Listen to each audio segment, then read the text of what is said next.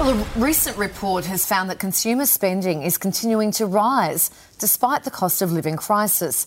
Experts have coined the phrase split brain spending to explain why so many people feel happy to simultaneously splash out on luxuries while drastically cutting back on essentials. New figures show that personal spending on things like clothes, alcohol, holidays are up 1% in just a month. Well, for more, we're joined by radio host Sammy Lucas and journalist Joe Hildebrand. Morning to you both. Good morning. Joe, a uh, bit of a juggling act here. Should we ever be judged for what we choose to spend our money on? Well, I mean, holidays, clothes, and alcohol. Frankly, I could take or leave the holidays and clothes. Um, the, um, I, I, think the interesting thing here is, firstly, we're still looking at the effects of suppressed lockdown spending, and so we've seen um, consistently, even when there was this cost of living crisis and people were really worried about um, their, their, future, basically, they were still spending money on going out, still spending money on holidays, still spending money on hospitality, that sort of stuff. Again, the stuff that you couldn't do during lockdown, which is why so many of us, although few of us it felt, felt like at the time, were saying you can't just shut down an entire economy and then open it up and expect everything to go back to normal. It's going to have weird, perverse effects that you can't actually predict. And I think the other thing I notice whenever I, whenever I lose a job, I always go out and spend money thinking that I'm saving money. So me and my beloved wife and three kids spent Father's Day at Big W, just like you know the spiritual home of Australia, and ended up spending just an eye-watering amount of money on stuff that was all half price because we thought, oh, you know, things are pretty tight at the moment. We better save our money by spending money, and so we got you know six jars of Nivea hand cream because right. it was 50% off. Joe, that is a lot of Nivea hand cream. That's a lot yeah. of bargains. You, That's a lot of savings. Look, have you seen the I know. Have you seen? Look at it. Uh, Never Sammy, done a hard day's work in their life. Sammy, are you guilty of this split brain. oh. Split, Split, brain spending. Brain spending, hard to say. Um, you know, what luxuries can, cannot you give up? Well, as Joe just mentioned, what was it? It was travel, alcohol, and clothes. I could go without the clothes, so I don't know what that says about me. But um, I love with this article that they quoted this woman who calls herself a financial therapist. Mm. Did anyone know that was a job? Like, I didn't yeah. even know that existed. And, and what this expert in financial therapy tells us is that the brain is capable of separating your finances and your spending into boxes that don't make sense. Mm. So I need financial therapy to make sense of that statement because I don't actually know what that means. I think what Joe alluded to there is it's all really about the psychology of this post pandemic life that we're living in. You know, we denied ourselves for so long and, and we went through such a stressful time there that now we're still in that psyche of I'm going to treat myself, I'm going to reward myself, I'm going to splurge um, for myself. And I heard someone else refer to it as revenge spending, which I think sounds a lot mm. better. So, you know, when I book that holiday, I'm like, take that COVID. Yeah. I'm going yeah. on a holiday. I think it's, pro- I think it's um, the split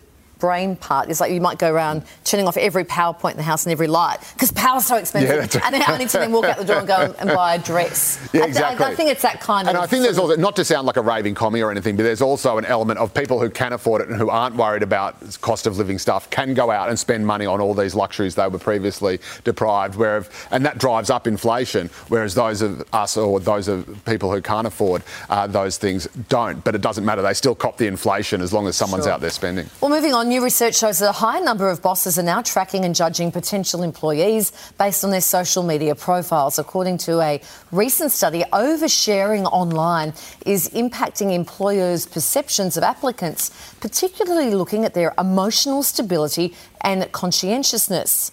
Uh, Sammy, uh, should your online presence affect how you're judged in a workplace? Well, I guess the theory is that you should be judged on your performance at work, and what you do outside of work is none of your boss's business. But in this era of social media, it gets a bit murky. Like I just started a new job at Hot FM nine weeks ago, and and you know on day one, I'm adding the boss as a friend on Instagram, so he's seen everything that I've done over the last nine weeks, and and that's where I think we're adding people as friends, and they can see everything that you're doing on social media. I think what this story is relating to is people sharing sharing updates about their mental health on LinkedIn. Um, and I think it's a very tricky conversation. We have to be very careful in a conversation in any way to not discourage people about being open about their mental health. And we're living in a society where, you know, there's a lot of stigma around mental health and we encourage people to speak openly. The question in this is, is LinkedIn the place to do that? I mean, you, you overshare on Instagram, on Facebook, on TikTok, on Twitter even, but LinkedIn is perceived to be a business profile, a business platform, Sure. and it's related to business content. You can share personal stuff on the other platforms. I mean, I look at LinkedIn, for me, I use it as an online resume. Would I share information about my mental health on my resume? I probably wouldn't. Mm. Are we? I do it here on morning television. Safe. Do you find it cathartic? I do. I, my advice about social media: get off it. It's not good for you. It doesn't do anything good. It, it I don't. I have. I'm yet to see any benefit from it. If anything, it has had an incredibly profoundly destabilising effect on our political institutions. It's provided an avenue for all these crazy sort of extremist and populist movements on both the left and the right. And I don't see how it has done anything for anybody personally either. On the contrary, you see tales and tales again of people being broken by it, bullied to the point of suicide, um, people getting off it because they, they're scared to say anything on this or other mediums because they they know they're just going to get piled on no matter what, no matter what they say on the left or the right, the other side just piles on.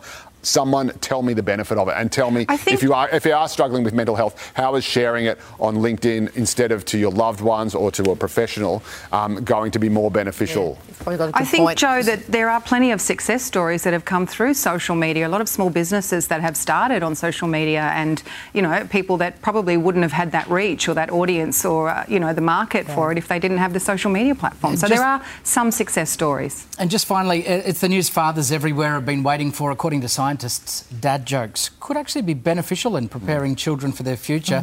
A study has found those bad puns may give kids the tools to cope with embarrassing and hmm. awkward situations in later life. Joe, you said, are are you an expert on dad jokes? Oh, at, at my age, they're just called jokes. Yeah. That's just, that's just all, all I've got. Yeah, no, it- it's, it's, um, I, th- I think they're fantastic. It's great with my kids. My, my six year old daughter actually made me scrambled eggs uh, for breakfast and delivered them to me in bed. Well, at least that's what she said she was going to do. It turns out she was just yoking. Mm. Oh, my God. So it does deal, it, it does, Sammy, as you can just see through that, it does help you deal with cringe.